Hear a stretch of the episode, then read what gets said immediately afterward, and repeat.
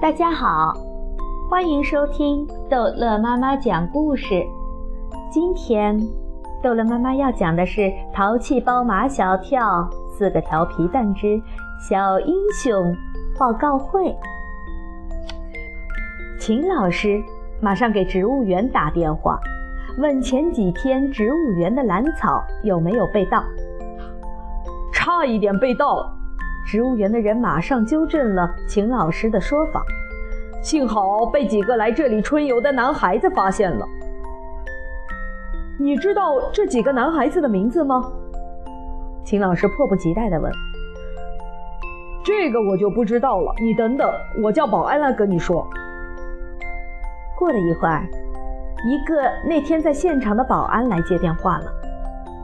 他说：“他们都记不清楚这几个男孩子叫什么了，只记得有一个名字很特别，叫什么跳，肯定是马小跳。”秦老师还想把情况问得清楚一些。你还记得这几个男孩长什么样子吗？呃，有一个嘴巴很大，有一个很瘦，有一个很胖，有一个不胖不瘦，很调皮的样子。是了，一定是他们四个。那个嘴巴很大的是张达，那个很瘦的是毛超，那个很胖的是唐飞，那个不胖不瘦、很调皮的，一定是马小跳。那接电话的保安说，他们一直想写表扬信来，就是不知道该把表扬信往哪里送。秦老师马上告诉了他们学校的名字和地址。第二天。植物园就把一张大红的表扬信敲锣打鼓地送到学校来，张贴在校门口。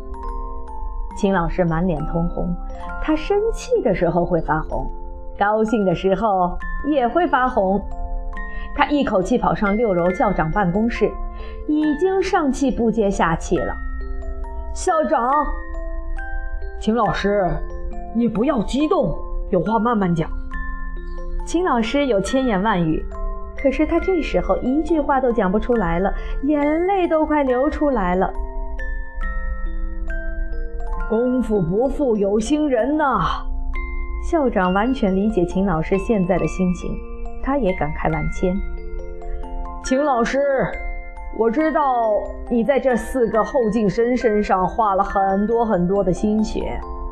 他们遇到坏人坏事能挺身而出、见义勇为，这充分说明你对学生思想品德教育是非常成功的，你的心血没有白花。校长的话句句说到秦老师的心坎上，他收住眼泪，说他刚才流的是高兴的眼泪。校长背着手在办公室里踱了几个来回，便有了一个重大的决策：这个事情。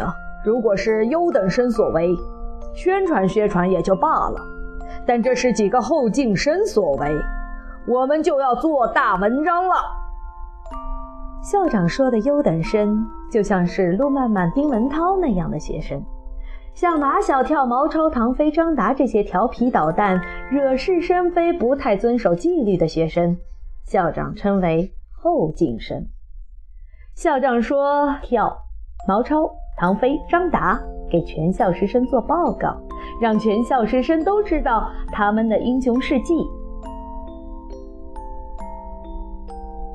校长，能不能这样？先让他们在班上讲，然后再在全校讲。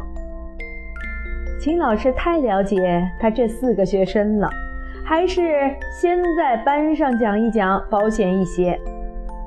好，先这么定。校长同意了，我也先到班上去听一听。趁热打铁，秦老师让马小跳他们几个下午就在班上讲。都快讲了，教室里一点气氛都没有。平时只要班上有什么活动，中队长陆曼曼和学习委员丁文涛都会用五颜六色的彩色粉笔，花花绿绿的画满一黑板，那气氛一下子就出来了。现在表扬信都来了，马小跳跟陆曼曼说话就有些趾高气扬的。陆曼曼，你怎么还不上去画黑板呀？陆曼曼白了他一眼。要画你自己画，画就画。马小跳到黑板前就画了起来，张达、毛超、唐飞也凑了过去帮忙。马小跳首先用红色的粉笔在黑板上写了几个大字：“小英雄报告会。”好好。张达带头鼓起掌来，然后他用各色粉笔在黑板上画了许多大拇指。毛超用各色粉笔在黑板上画了许多气球，唐飞用各色粉笔在黑板上画了许多三角旗。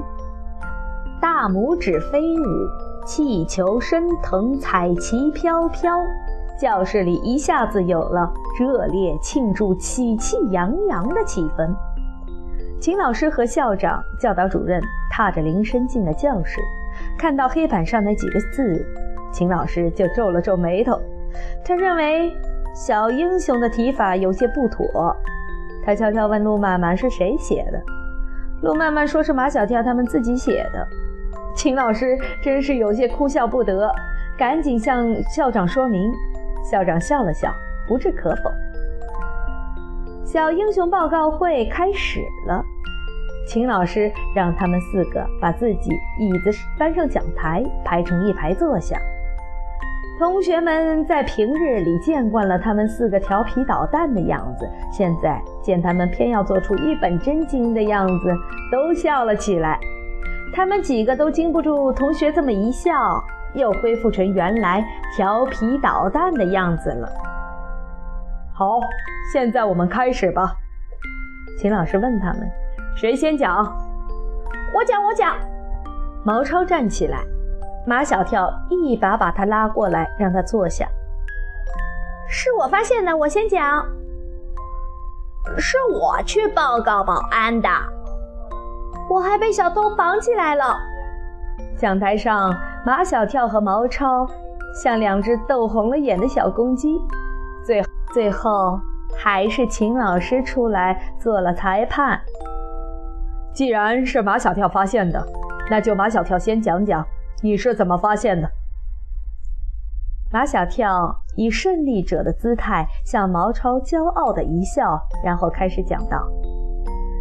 那天去植物园，我带了个旅行包，旅行包里装了许多许多好吃的，有水晶果冻，有原味薯片，有。马小跳，秦老师打断了马小跳的话，说主要的。好，说主要的。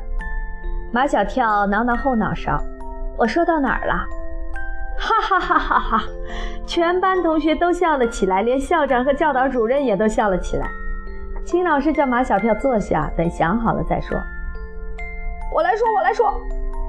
如果秦老师再不让毛超说，他肯定会憋出毛病来的。毛超讲道：“我一看马小跳被坏人五花大绑的绑在树上，我急中生智，拔腿就跑。我一定要去叫人来救出马小跳。”张达和唐飞抗议：“是我们救了马小跳，然后才是马小跳叫你去报告植物园的保安的。”哈哈哈哈哈！同学们又笑了起来。毛超被同学们笑得不好意思再讲下去。秦老师叫唐飞讲，唐飞讲道：“我掷铅球是很厉害的，全年级的铅球比赛我得过第六名。”不对，张达和唐飞争了起来：“我得的是第六名，你得的是第七名。”大家听得莫名其妙，怎么又扯到掷铅球上来了呢？偷蓝草的人隐蔽在墙外边，我们选好地形，准备好武器。马小跳补充道：“武器就是石头。”偷蓝草的人刚在墙外边露出头来，马小跳一声令下，打！我和张达就把石头当手榴弹扔过去。我的那块石头打在那个人的胸口上，张达那块石头打在那个人的肩头上。那个人大叫一声。倒了下去，不对。张达又和唐飞争起来，是我的那块石头打在那个人的胸口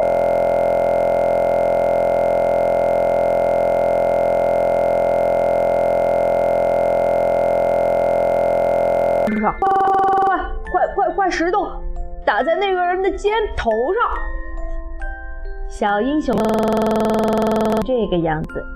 秦老师庆幸自己有先见之明，没有让他们一下子就到，还没来得及感受被表扬的喜悦，秦老师已经把他们几个叫到办公室去。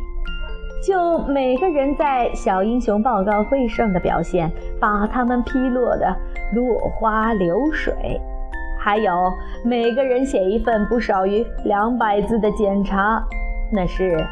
铁板钉钉，免不了的。好，这一集的故事就讲到这儿结束了。欢迎孩子们继续收听下一集的《淘气包马小跳》。